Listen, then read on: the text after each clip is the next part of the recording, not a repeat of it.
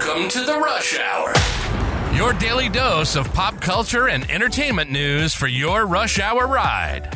Work sucks, but your commute doesn't have to. Buckle up and enjoy the drive with your host, stand up comedian, and power recapper, Dave Neal. Good morning, everybody. It is Monday, February 5th, 2024. I've got a lot of content to get to you on this Super Bowl week. It's a big week, not just the NFL's Super Bowl, but also my court appearance as I'm being sued for harassment. That story here by a fellow podcaster over my very fair, might I add, coverage of the Clayton Echard paternity scandal. Stick around to the end of this episode, and I will slide you guys some information that is coming my way as to where I'll be this week, whether or not the case will be dismissed, and what to expect. I'll have some of that information for you in a little bit. I've also got Super Bowl news, some very good stories. Brad Pitt's winning legal battles against his uh, ex wife.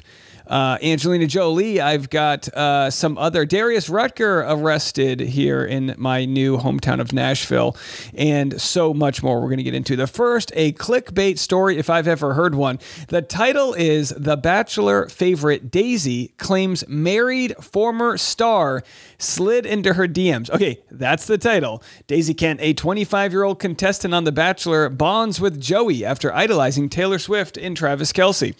So, uh, what's up with the whole married star sliding into her DMs? What could that be? Well, of course, it's nothing but clickbait. This is on the-express.com. Daisy, notable for her unique entrance in a red pickup truck adorned with a Christmas tree, has shared more than just her roots from a Christmas tree farm. She's also opened up about her journey with hearing loss in the acquisition of a cochlear implant at the age of 17.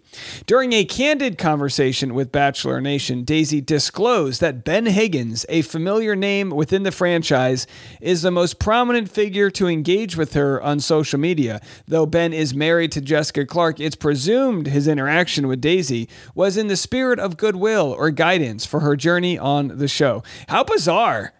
How bizarre of a clickbait title was that? I read the title. I was like, "Ooh, we're gonna have some big news." Old Benny Higgins is sliding into the DMs, and they're like, "No, not that at all." But hey, you know what? Do what you got to do to print some uh, ads there and sell some money or sell some ads and print some money, whatever, whichever, uh, whichever uh, sort of format you need to do to keep your magazine going. That's the world we live in. How's how interesting is this story? Saturday Night Live sets Shane Gillis as the host. excuse me, as the host after firing him for racist jokes in 2019. 21 Savage will be the musical guest. I don't know if you guys have been caught up on this story. I shared it on Patreon over the weekend. That's right, we had a weekend Patreon on Sunday where we shared crazy information about the Clayton Echard Jane Doe scandal, including new victims that have been alleged by multiple sources. That leaves victims to one, two, three, four, and five different men, plus at least one woman. What's that all about? More on that later. Let's go back to this SNL story. Shane Gillis has been set as the host of the February 24th episode of SNL, a controversial move as the comedian was cast and swiftly cut from the late night sketch show in 2019. He will be joined by musical guest 21 Savage. Hours after Gillis was announced to be joining SNL in 2019, videos resurfaced on social media that featured him making racist, homophobic, Islamophobic, and mis- misogynistic jokes on his own podcast and other media. One week later, NBC cut him from the cast. After talking with Shane Gillis, we have decided that he will not be joining SNL, a spokesperson said at the time on behalf of executive producer Lorne Michaels. We want SNL to have a variety of voices and points of view within the show, and we hired Shane on the strength of his talent as a comedian and his impressive audition for SNL. We were not aware of his prior remarks that have surfaced over the past few days. The language he used is offensive, hurtful, and unacceptable. We are sorry that we did not see these clips earlier and that our vetting process was not up to our standards. He then commented, uh, on his statement after getting fired before ever really working for SNL. It feels ridiculous for comedians to be making serious public statements, but here we are. I'm a comedian who is funny enough to get SNL. That can't be taken away. Of course, I wanted an opportunity to prove myself at SNL, but I understand it would be too much of a distraction. I respect the decision they made. I'm honestly grateful for the opportunity. I was always a Mad TV guy anyway. Now, my thoughts on this are actually nuanced if you uh, are surprised at all by being a stand up comedian. What Shane Gillis has said in the past in the attempts at humor that being, you know, on his podcast, trying to tell jokes with his friends. Uh, it's a very slippery slope when you start judging people for their attempts at humor.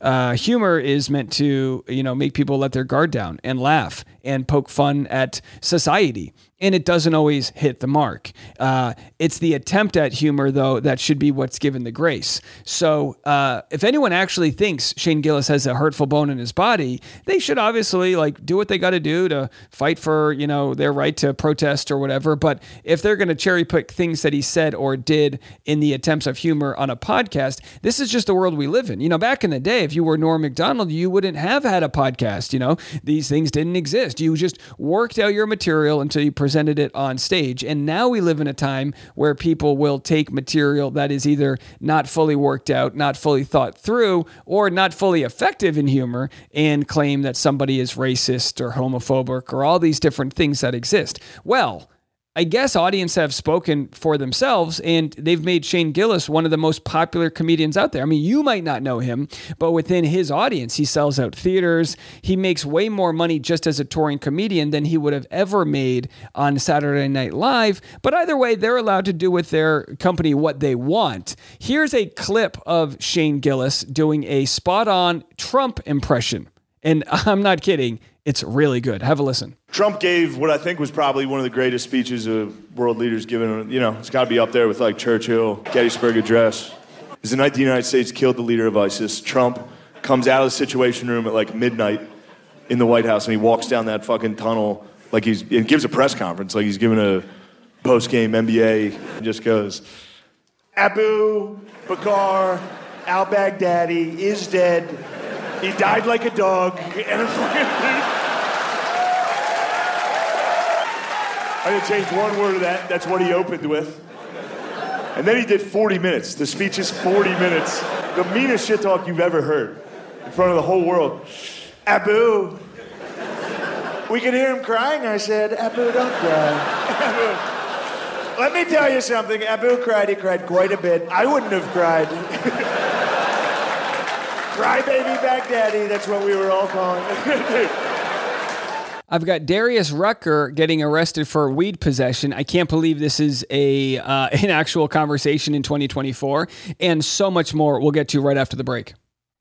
Say it ain't so, Hootie. Darius Rucker of Hootie and the Blowfish arrested in Williamson County, Franklin, Tennessee. Music star Darius Rucker arrested Thursday uh, for drug possession, authorities say. Rucker was charged with two counts of simple possession in violation of registration. However, the incident happened nearly a year ago. An affidavit from Franklin Police shows that Rucker was driving on an expired plate that featured the former version of the Tennessee license plate.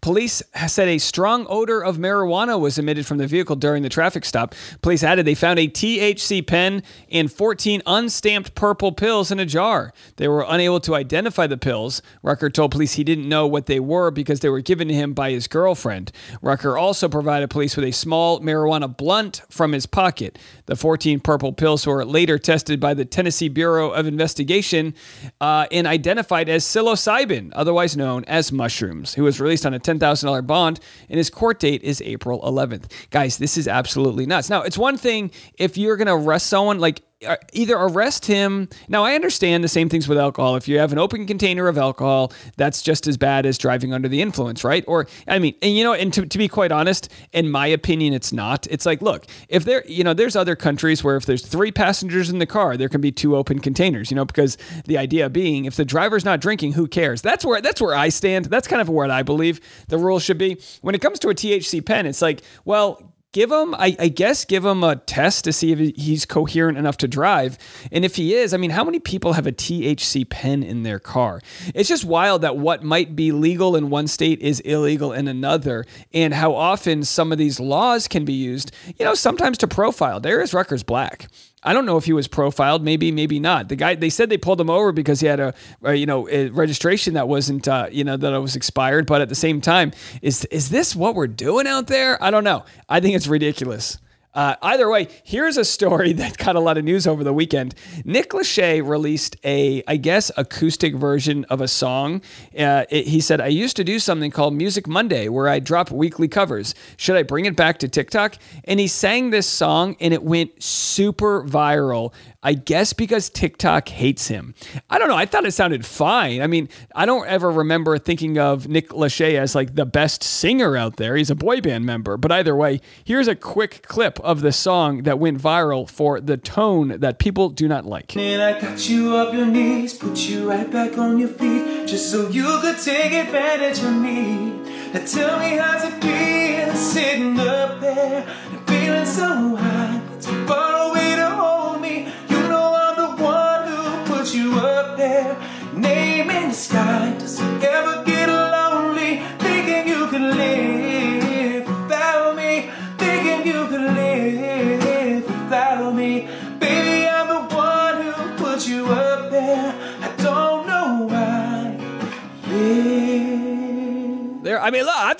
okay. It went, I mean, this this video went super viral. I think it was because the way he was straining, it looked like he was singing while also on the toilet. Either way, hey, way better than my voice. I'll tell you that much. All right, we've covered this story for the last uh, week or so. Alyssa Milano details hurtful messages son received over baseball trip fundraiser. So hard. You guys might remember this uh, story came out where she was raising money for her kids' baseball fundraiser, and people got really upset, saying, "Oh, don't you have enough money?" And she said, "Well, we've already, you know, I've already sp- gave, given a lot to my community, you know, whatever." Alyssa Milano called out online trolls for targeting her 12-year-old son after she asked for donations to support his baseball fundraiser. The charmed alum 51 took to social media Thursday to respond to mean messages her 12-year-old son Milo Thomas received following his mom's efforts to gather money for his baseball team's upcoming trip. Every parent raises money for their child's sports teams, and many of them do through do so through GoFundMe. I am no different, she wrote on Instagram. As much as I'd love to pay for the entire team and their families for travel, transportation, hotel, food, beverage, uniforms, trading pins, and all the things teams do for this kind of trip, I cannot afford to do so. Maybe someday. Milano claims that if she had paid for everyone, trolls would still find something else to be hurtful about. Regardless of how you feel about me, going on to my hardworking 12 year old son's Instagram page and leaving these kind of messages is horrid. Leave the kids alone. Let them play baseball. If you are against donating, don't donate. If you'd like to donate to help the team's families, we appreciate it. The link is in the bio. Uh, look, hey, I'm the same way. I'm the same way. I feel for her, you know? Like, sure, she's you know, got name recognition. They say she's worth a couple million dollars. I mean, is she? How much money is coming in for Alyssa Milano? I don't know. Uh, but either way, people get so weird with money. I realized this when people started a GoFundMe for me. You know, it's like, hey, look, I just bought my first home. I'm trying to like provide for my family. And people are like, how dare you accept money from strangers for your court case? I'm like, I don't know, because people were begging me, asking me, Dave, please let us know how we can donate, uh, you know, to this injustice. Now, now I've got my wife who is, you know, uh, you know, we've got a lot of people that want to send us. And by the way, shout out to Denise. Um, she's our philanthropy chair, good, good, member of our community.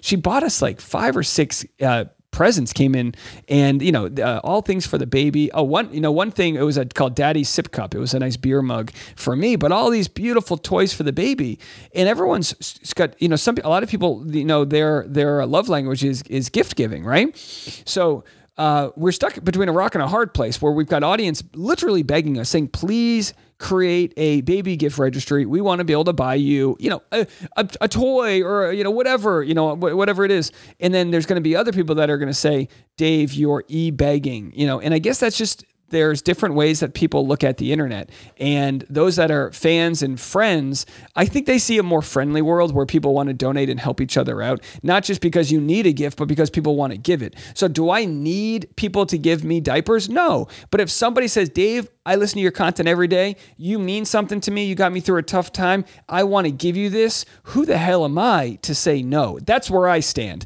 And I, I think my wife's kind of um, coming to that same boat where it's one of those uh, damn if you do, damn if you don't. I'm sure Alyssa Milano understands. It's like here, Alyssa Milano is helping out all these other members of her baseball team. She tries to use her platform to share the GoFundMe to help all the kids on the team. And what does she get for it? You know what I mean? So, anyway. Uh, money makes people weird. Is the point of that. All right, Leah from The Bachelor, the current season. Tonight is episode three. Uh, the afternoon rush will have more uh, preview and we'll have the pre and post show live stream. A very, very busy day for us, along with exclusive new content on the Patreon. By the way, if you didn't check out the Patreon over the weekend, we did reveal some new information regarding uh, Clayton Echard and what the heck's going on with his court date, which uh, now I think is February 27th. Uh, we're gonna have a live court date. I think. I think what I'll probably do on that date is live stream it. Even if I won't have access to the footage of what's going on in the room, um, we can still live stream and, and be the first to hear what goes down. So we'll make a big day for that. That'll be at 4 p.m. East, or maybe, no, that, that actually, I think it's 4 p.m. Mountain Time Zone. We'll figure it out. Leah from the current season of The Bachelor took to TikTok to share her thoughts on the sort of issue with diversity on the show, that being someone on the Bachelor social media team tagged the wrong Asian American contestant. And of course, it's led to some conversation going on. And here's what Leah had to say. Asian is making headlines, but for some of the wrong reasons. Reasons in question. So she shared a title that said maybe if producers had cast any Asian leads over the past 20 years, they would be able to tell them apart. But I do think it's important to extend grace. Honest mistakes do happen, and at the end of the day, we're all human. But I think this is part of a much larger conversation to be had, and that I would like to give my voice to. Until we have a world stage and a media platform that is representative of the world we come from and the communities that make it up, I think we will always have a ways to go. Representation is everything. It was everything to me. I don't think I started believing in myself until I started seeing women like me doing the damn thing. It is so important for people to feel seen, heard, identified with. I think historically Asian Americans are vastly underrepresented in the media. And when we do show up, we don't take up space. We're the side character, the supporting character, the irrelevant Asian that gets voted off night one, or the diversity hire. I know it might seem like a silly little mistag for some people, but I feel like if we start to get to know our Asian Americans in media and we hear their names, their stories, their identities, then this wouldn't be a conversation. And to all my Asian Americans, my minorities, my marginalized communities, you take up space and you show up. Absolutely love it. She says, show up, take up space, but at the same time, give grace. Give grace, take up space. All right, here's someone taking up space. J Lo, that's right, suffers hair malfunction, rips out her extension mid Saturday Night Live performance. Let me tell you something. It's not a good performance if you're not ripping out extensions. So, I mean, she she might be the queen of pop stars. I mean, she's she's done it all, right? From fly girl to movie star. I mean, she's literally got it all. Jennifer Lopez appears to suffer an on air mishap when she was seen yanking a hair extension from her head during a performance on SNL. The songstress, 54, was singing her new song, Can't Get Enough. I mean, look, trust me, I don't know if she meant to rip it out of her head, uh, but this is one way to go viral. Just start ripping. I mean, next thing you know, she's got, you know, making waves because she pulls off an eyelash. She's, you know, uh, taking care of some bronzer. Good for her. Jason Kelce speaking to the Cincinnati Enquirer. Is that where they're? Whoever the hell he's talking to. Cincinnati news outlet. He says the NFL would be foolish not to show Taylor Swift. Of course, Jason Kelce, the older brother of Travis Kelce, here's what he had to say. The attention's there because the, the audience wants to see it. I mean, if it if people didn't want to see it, they wouldn't be showing it. I know that. So I think uh, you know she's a world star. Um, uh, uh, she's the, the the quintessential, you know, artist right now in the world. Singer songwriter, immensely talented, an unbelievable role model for young women uh, across the globe. So I think that um, the NFL would probably be foolish not to, um, you know, show her and and show what um, you know be a role model for for all the young girls out there. Yeah, imagine imagine the executives on the NFL having the greatest pop star of all time actively dating someone who's in the Super Bowl. Imagine them not wanting to highlight that story because a couple people somewhere are getting mad. I mean, it's not like anyone's. I mean, you know, talk about faux outrage. That's all I have to say about that.